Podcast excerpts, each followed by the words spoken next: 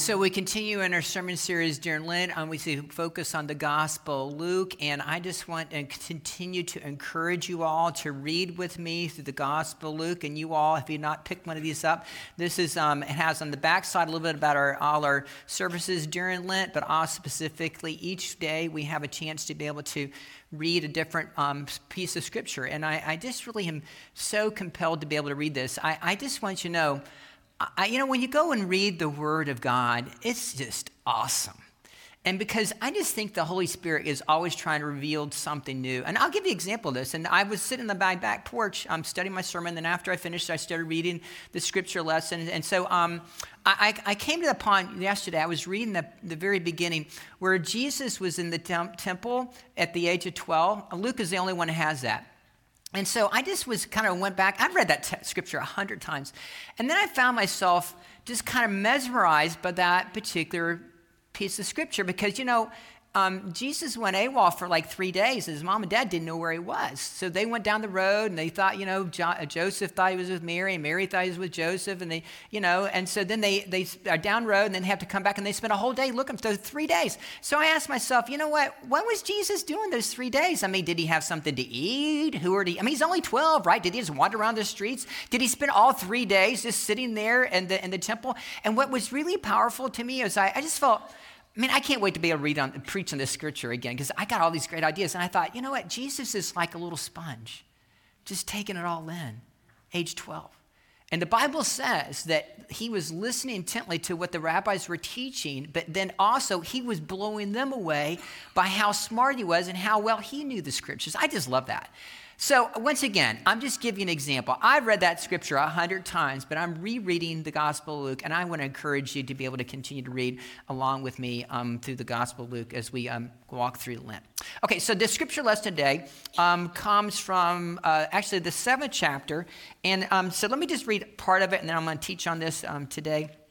Um, and hear these words. This is entitled, A Simple Woman is um, Forgiven. Uh, one of the Pharisees asked Jesus to eat with him. And uh, he went into the Pharisee's house and took his place at the table. And a woman in the city who was a sinner, um, having learned that he was eating the Pharisee's house, brought an alabaster jar of ointment.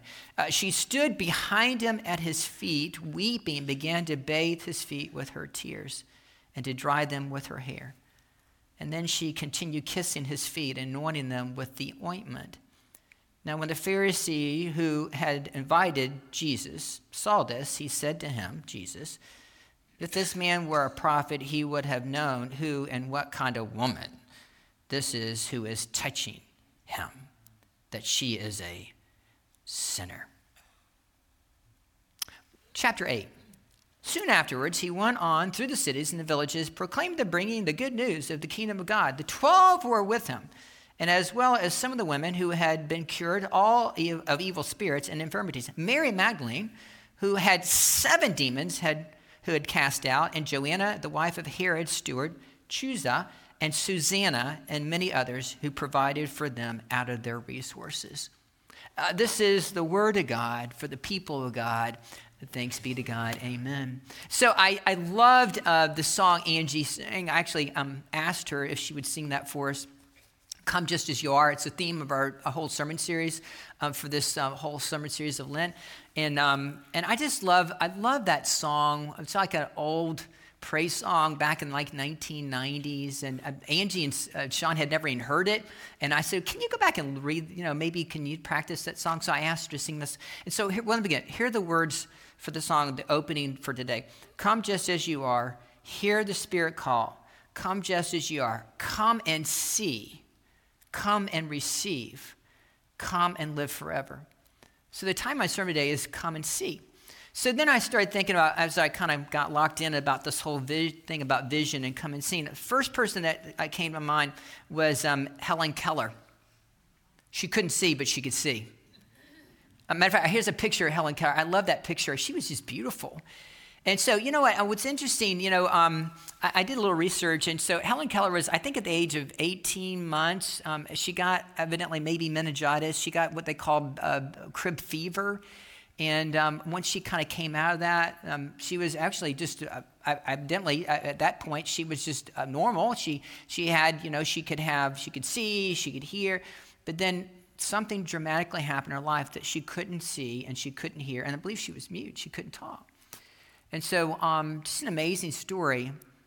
Um, but you know what's interesting? I, I went back this week and looked up some Helen Keller quotes because she she couldn't see, but she could see.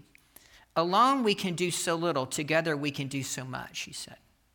You don't love someone for their looks or their clothes or for their fancy car, but because they sing a song only you can hear. People don't like to think. If one thinks, one must reach conclusions. Conclusions are not always pleasant. I long to accomplish a great and noble task, but it is my chief duty to accomplish small tasks as if they were great and noble. And then finally, there is no better way to thank God for your sight than by giving a helping hand to someone in the dark. Helen Keller. She couldn't see, but she could see. So, what I love about the Gospel Luke is, um, in the Gospel of Luke is about the nobodies, right? Almost every single page you go and you see over and over again that, you know, the, the, one of the key themes is that Jesus is lifting up the lowly. And what we find over and over again, almost on every page, you see that there are these nobodies, but then God wants them to see that there's somebody. And then our role, as once again, if you're a somebody, is if you're a somebody, you should be lifting up the nobodies. That's what we find over and over again. And right out of the gate, if you, once again, you go back and look, there is a, a really intricate way that Luke begins the gospel, and he really hones in actually on, on women. And what's very powerful, and you look at the role of women right out of the gate, because once again, women were always, they weren't lifted up. And so we find this great story about Elizabeth and Zachariah, and Elizabeth was late in the years, and of course her cousin is Mary, and so Elizabeth's going to give birth to John the Baptist, but they don't think that's ever going to happen because um, she's so old, and Zechariah is old. So we had that story right out of the gate. By the way, it's interesting because if you were a woman in the first century, and people look, kind of looked down on you because you couldn't have children, it's like evidently the, the Lord has closed her womb, and she couldn't have children. And so evidently, the way they looked at first century is like you must have done something wrong. Maybe you did something to myth God off, and and so there there's that reason. So there, there's that whole kind of um, convoluted way of looking at life, especially if you're a woman and she couldn't bear children. So, what's powerful about that story, she does give birth to a child later in the years. And what's interesting about that story, it's very similar to the story that we find in Abraham and Sarah. And so Abraham and Sarah waited way, way later in years, and so Sarah doesn't give birth to Isaac until she's 90. And old man Abraham, he's 100. Can you imagine having a kid at 100? I can't even comprehend that. My granddaughter comes and visits us, and we are wore out after three days. I'm just telling you. Okay, you get it. So, what's very interesting right out of the gate, we find that. And so, there's this sense about women and the role, and Luke wants to see that, and the role women play in the story of Luke. And we don't always have that all the way in the other Gospels. So not only are they, we have women, but they're older women. And then we have the intricacy of this part of the story about Mary. And Mary is a younger woman. She's only like probably 13 or 14, how God uses her in this story and, and how God looks down. Once again, when he's talked about, and she has this, when she talks about when God has blessed her and that God is lifting up the lowly, Mary even talks about, they talked about that last week. And I think it's really, really powerful when we look at this part of the story. I thought was really interesting, and let me just teach for a second, is that, that right out of the gate, also, I don't know if you realize this, but um, can you put that first slide up about the first scripture in the Gospel Luke? So let me read this to you. And I think this is rather intriguing. So this is a teaching moment. So many have um, undertaken to draw upon account of the things that have been fulfilled among us, just as they were handed down to us by those who from the first were eyewitnesses and servants of the world. With this in mind, since I myself have carefully investigated everything from the beginning, I too decided to write an orderly account for you, most excellent Theophilus, so that you may know the certain, with, with certainty of the things that you have been taught. So, who in the heck is Theophilus? So I don't know if you're, this is the first, this is the very beginning of the Gospel of Luke. So I don't know if you ever read that part, But, but that's intriguing, isn't it? So, what's very interesting is evidently um, uh, Luke um, is writing away. And back in the ancient days, if you're a writer, you sometimes you would need someone to help kind of bankroll you to be able to help support you in order to go do your investigation. And some would actually be able to help support you financially. So Theophilus evidently is a person who had some means. He is a somebody. And it's almost as if that the Gospel of Luke, the Luke writer, is actually dedicating this kind of this gospel to him because he's been so supportive. And evidently, Theophilus is evidently he was a somebody, and he wanted to make sure when Luke was writing the stories that actually the nobodies were also considered. I thought that's actually rather incons- uh, really interesting. So here's the interesting things. Key things that we need to consider about the gospel Luke. Luke wants us to see the humble humanity of Jesus. Luke pays close attention to the details and gives us all the facts. He is a close companion of the apostle Paul and would have interviewed the disciples. He's an eyewitness to the birth and growth of the church. Luke traces Jesus' genealogy all the way back to Adam, which underscores Jesus' identity as the Son of God and the Son of Man. So, what Luke wants us to see, he wants us to see the true Jesus. He wants to see who Jesus really is. Now, what's very interesting, here's once again another teaching moment. You put this slide up about seeing Jesus as the Son of God? So, here's it Simeon and Anna. This, this is a quote This child is destined for the fall and rising. Um, Jesus in the temple, the 12 year old, as a 12 he said to his mom, Mom, didn't you know I must be my father's house? Uh, John the Baptist, but one who will, uh, was more powerful than me is coming, referring to Jesus. The Holy Spirit, when the, Jesus is baptized, the heavens open up and we hear the voice of God say, You are my son, the beloved. In his genealogy in the Gospel of Luke, we find that he traces it all the way back to Adam, who's the son of Adam, who is the son of God. And then the temptation story, we find even the devil is tempting Jesus, and he says, "Hey, if you really are the God, Son of God, then do this: turn the take these stones and turn them into bread." And then the, even when Jesus has been rejected in temple, and no prophet's going to be accepted in his hometown when he's in Nazareth, even the Nazarenes were at the people of the temple said, "Hey, wait a minute, is this Joseph's son or is it somebody else?" So we find this theme over and over again that Luke wants us to find and see Jesus for ultimately who he really is, and he is the Son of God. What's also interesting is when you look at this theme about being Jesus being the Son of God in the Gospel Luke, there's a key word called release. Can you put that next slide up if you could, please, about release? So release is typically used for forgiveness, but not in Luke. Um, Luke uses the word in a different may, way. It means release the poor, which means the economically oppressed, to release the lame, the physically oppressed, to release the condemned, the politically oppressed, to release the blind, the prophetic vision for the oppressed, release the year of the Lord's favor, the liberation of the oppressed. Once again, over and over again, you see that Jesus Christ is set here to be able to lift up the lowly. And that's the reason why the Gospel Luke, we find on almost every single page, you find the people who are the outcast and the downtrodden and the outskirts, who are just the people on the outs. Luke int- includes them. And once again, we find that this gospel is written for the gospel of the nobodies, and the nobodies should be lifted up because Jesus is saying, You are somebody in my, you are sacred worth. Now, what's also interesting about the Gospel Luke right out of the gate, not only do you have this story about, you know, um, older women being um, lifted up and how God uses them, but you also have this story about Mary, and of course, you have the story about the very birth of Jesus. And what I thought was really interesting when I was in, intriguing when I was doing my detective work this week, you have this comparison between Jesus and Herod. So you have Herod, who's the king, right, of Judea, but then you have Jesus, who's come to be the King of Kings. And so, what's very interesting, the King of Kings, he spends his first night. Can you put that picture up, the manger? He, he spends his first night in a manger. And right down the road, guess what happens? Right down the road, there's a guy named Herod, and he's got a palace. And, what pa- and this guy is so powerful. And by the way, this is guy is so powerful, he can actually build his palace and he can actually move a mountain. That mountain was not there 2,000 years ago until Herod took it and moved the mountain. He literally moved a mountain because he wanted to build a, t- a palace on top of that mountain. So, what's he do? He actually takes the dirt and he actually has people to move a mountain so he can see what's coming down the pike. No wonder Jesus referred to, says, hey, listen, if you have just have this faith, you can actually move mountains. He remembers what Herod's done. He uses Herod's palace as a visual aid. So you have this, this powerful image between Mary being the low, the lowly. She was a, she was a, um, you know, a, a, peasant person. She was only 14. She's a woman, and how God uses her to do something very mighty. But right down the road is this other king who thinks he's the king of the Jews. So what's interesting, Herod can move mountains, but Jesus Christ is going to move the world. Can I have amen on that? Herod can move mountains, but Jesus Christ is going to move the world.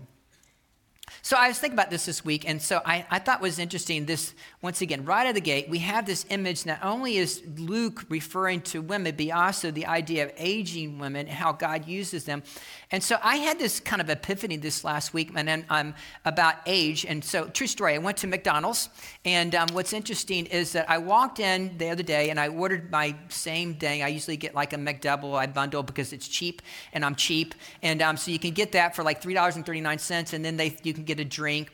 And the, so the whole thing comes up to like $4.39 or something like that. Okay. So I go in, I got my little gift card, and so I pay for it. So I go in, uh, that's like on a Tuesday. So I thought, you know what? So the next day, I go back to McDonald's. So when I go back to McDonald's, I, I, I, I said, okay, and I ordered the exact same thing. This time he charges me like $5.65. I said, whoa, whoa, whoa, whoa. Let's back up. exact same. How did it go up like a dollar and a half? And so I, and he says, Well, I, I, don't know. And so the young kid's like, he's kind of baffled. And I said, So I questioned about it.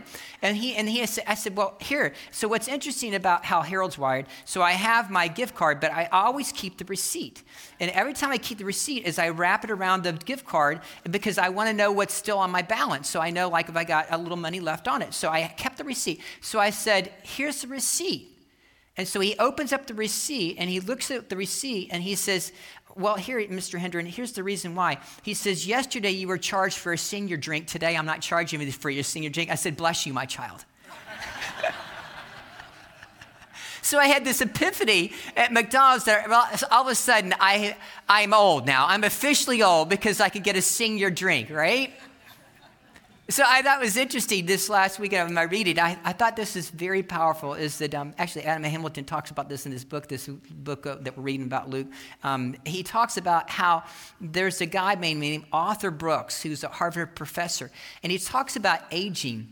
And he talks about how there's a time in our lives that we would call fluid intelligence, and there's a time in our lives that we call crystallized intelligence.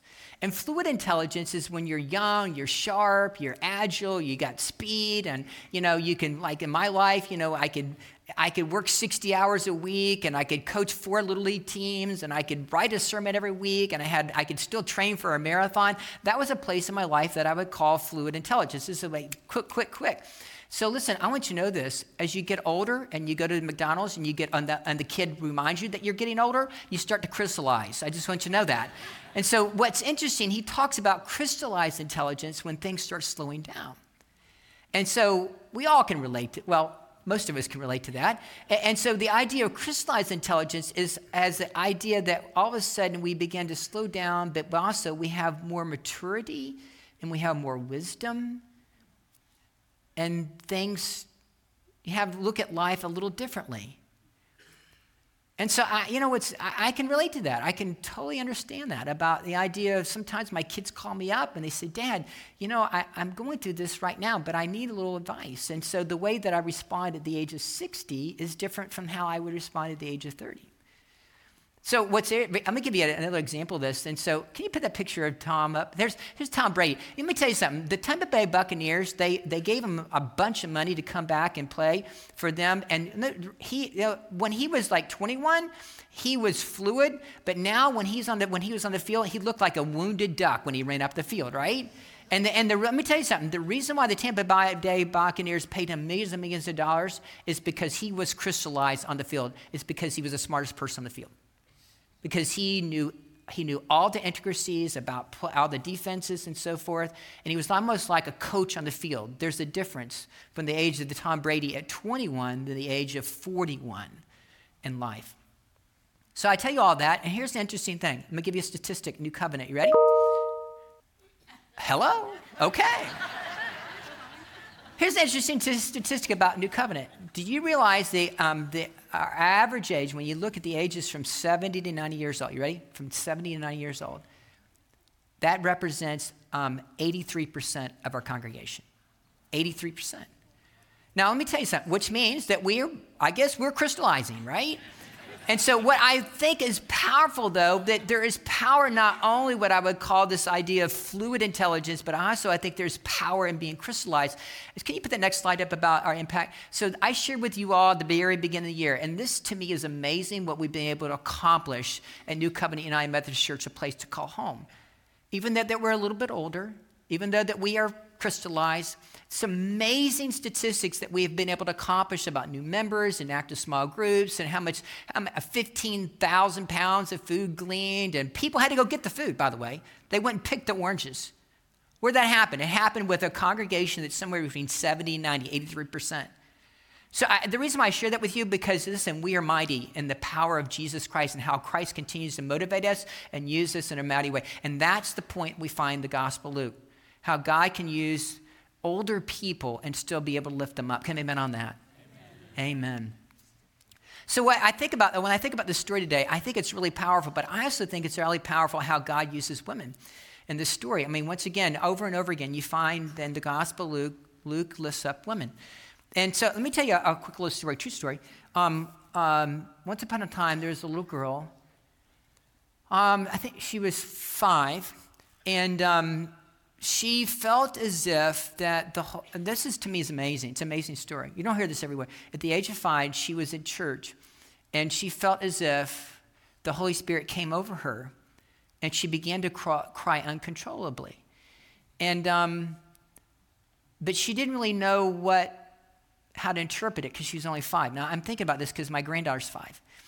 And then, um, and so the woman next to her turned to her and said to this little girl, she says, Do you want to be saved? And the little girl didn't understand what it meant to be saved. So fast forward to when she was 16. So she, at 16, she felt once again the Holy Spirit walk, um, move in her life, and um, came upon her. And then she walked down the aisle, and she gave her life to Jesus Christ. And she went to the altar, and she gave, and she actually at the age of 16, she surrendered her life to Jesus, and she was saved. At the age of 22, um, all of a sudden she felt as if that God was pressing this calling upon her life. And she went um, to her pastor, and of course, this, she was a part of a Baptist church. And uh, I'm not, please don't interpret that I'm being negative in any form or fashion towards another denomination. But in this, in their faith, that she was told that she couldn't really serve like ever as a pastor, but she could serve as a missionary. And then, and then she told her, her, her uncle, who was a Baptist pastor, who said to her, um, You know, here's interesting. You know, we're going to pray up. I've always known since you're a little girl that you were going to be a pastor's wife. And we're going to pray you up a pastor. So then, um, a few months later, um, she ends up ultimately getting engaged to a pastor. So then she ends up having five kids. Okay, and then she gets to the villages and she comes to her husband and says, You know, I'd really like to be able to maybe further my education, so I want to go back to school. And the husband said, Knock yourself out. And she became a school teacher. And she started teaching at the charter school. And she's done that for the last eight years. About three or four years ago, she goes to her pastor, I mean, goes to her pastor, but her husband, and says, You know what? I, I really think that God has called me since the age of 22. But in my other denomination where I was, I was told I really couldn't do that, and I, there was my role was more of about a missionary. So you know, I've been supportive as the pastor as being a pastor's wife, but I really feel as if that God has called me to go into the full time ministry, and I'm grateful that the United Methodist Church is going to allow me to do that. And so, about a year and a half ago, can you show that picture? my wife, Donna Hendren, is in a black robe.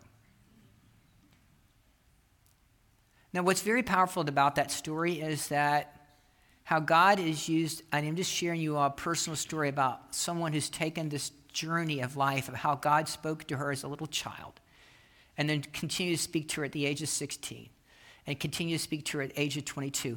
But God would not get her off that calling. And she, and she shared with me once again, when I was driving to the parking lot, she, she heard me tell this story last night. She says, I need for you to correct some of this point in your story. She want to make sure I got it right. And I think I got it right because I know when she gets home from preaching this morning, she's going to tune in to make sure I got it right. I'm just telling you. Okay. So, what I love about that is it's so powerful. Once again, here's how God works and spoke to a woman who has had this continue. What I love about this is once again, when you look at the Gospel Luke, it's so powerful because Luke wants to emphasize women. Now, I don't know if you realize this, but this is really interesting. There are 1,700 people who are named in the Bible. 1,563 of them are men, but only 137 are named as women.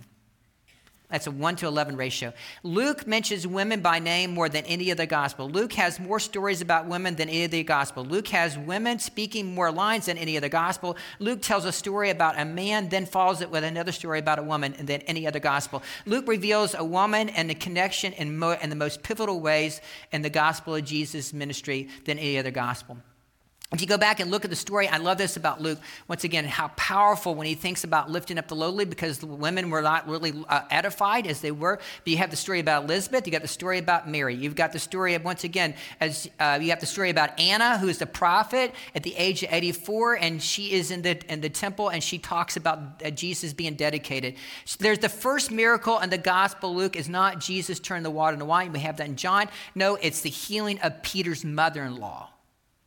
Jesus raises the widow's son because he has compassion for her. Next story. The next story after that, there's a 12 year old girl who's Jairus' daughter and she's dying. Jesus heals her. The next story is there's a woman who's hemorrhaging, who's been hemorrhaging for 12 years. Jesus heals her. The next story is there's a woman who has been dis- disabled for 18 years. Jesus heals her. Luke tells us over and over again about the women at the crucifixion. It's women there. Luke tells us about the first people who know about the resurrection and, and Jesus, and Jesus' resurrection. It's a woman. So, what's very powerful, matter of fact, can you put that next slide about Luke 8, if you could? What's very powerful, look, soon afterwards, Jesus traveled from city to city. I just read this to you just a few minutes ago. And the 12 were with him, along with some of the women who had been healed of evil spirits and sickness. Among them were a woman by the name Mary Magdalene, from whom she has been cast out seven demons.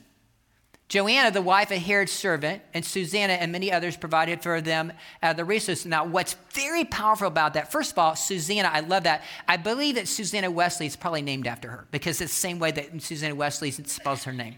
I thought was very interesting. Joanna, the wife of Herod's servant, Chuza, which is very powerful. This is the same Herod, ready? This is the same Herod that actually beheaded John the Baptist. This is the same Herod that actually mocks Jesus and they put a robe on him and talks about him being the king of the Jews when he's just about to be crucified.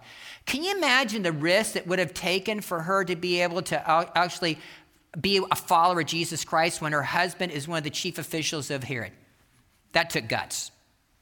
And then you got Mary Magdalene, who has had these seven demons. Now, let me tell you a story. Why I think this is very powerful.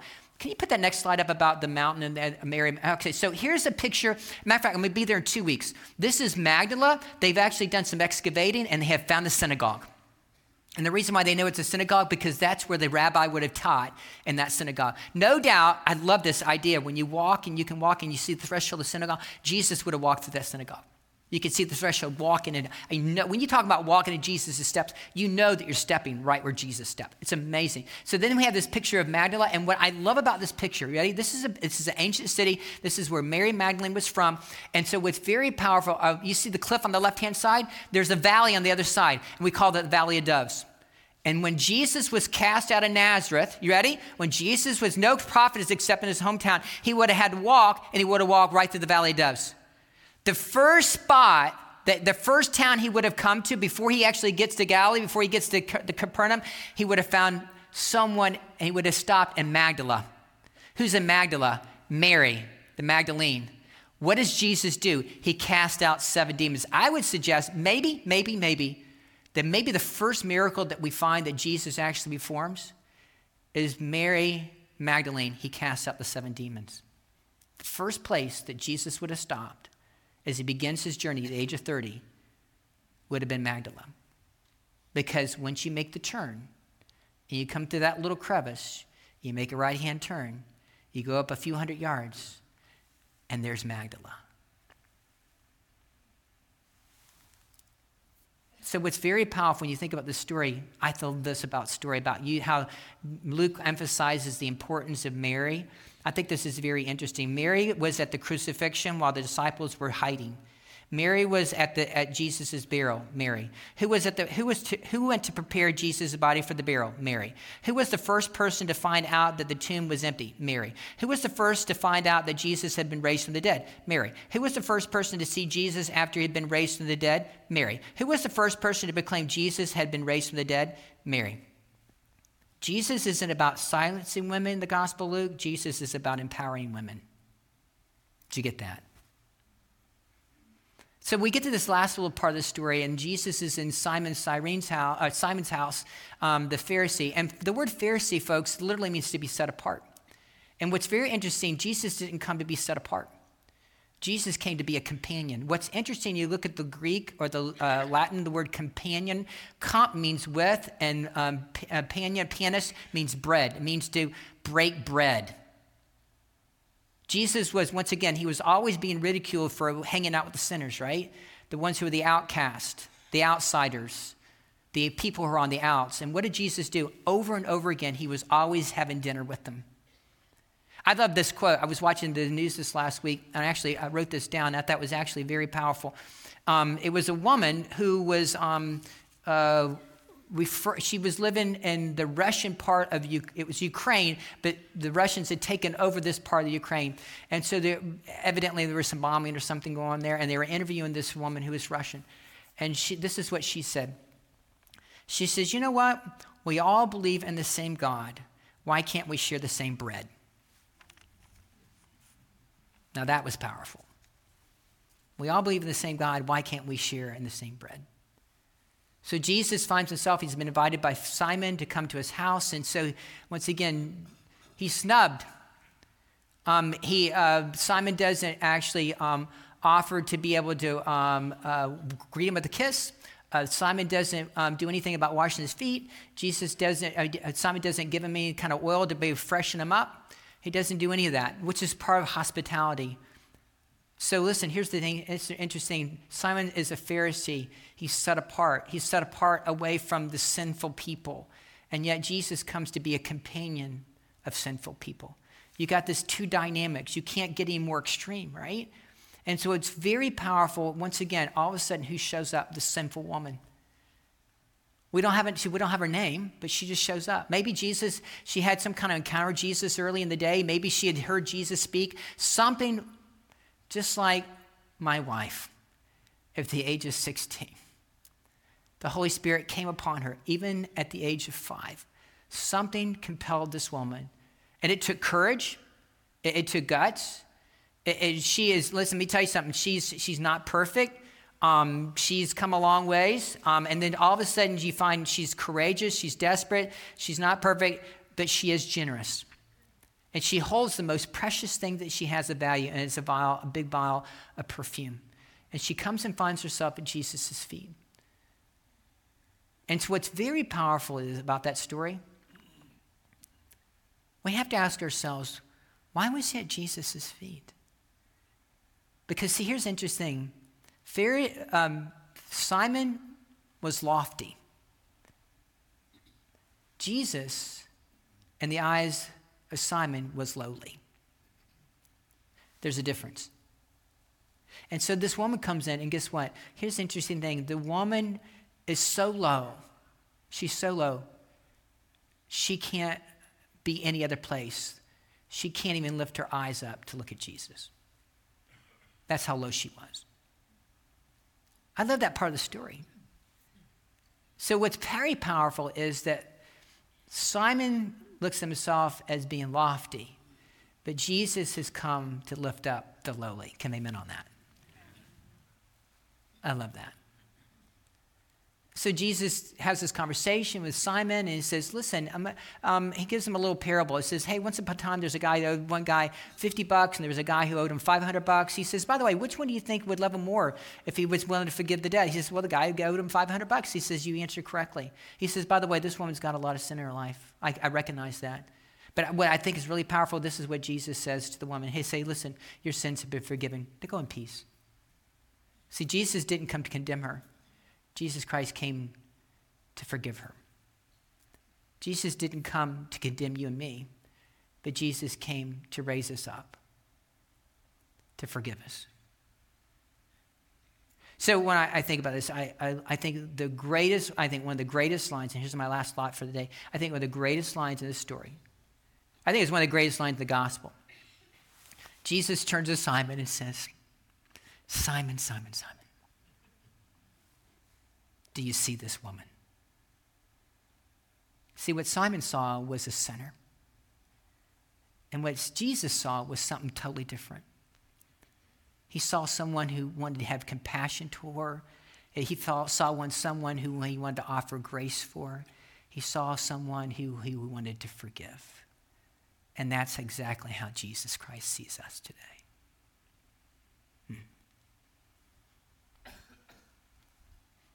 So, you know, I always like to bring my sermons full circle. I don't know if y'all realize that. And here's my, here's my last quote. Here it is. Okay. It's a quote from Helen Keller. The only thing worse than being blind is having sight but no vision.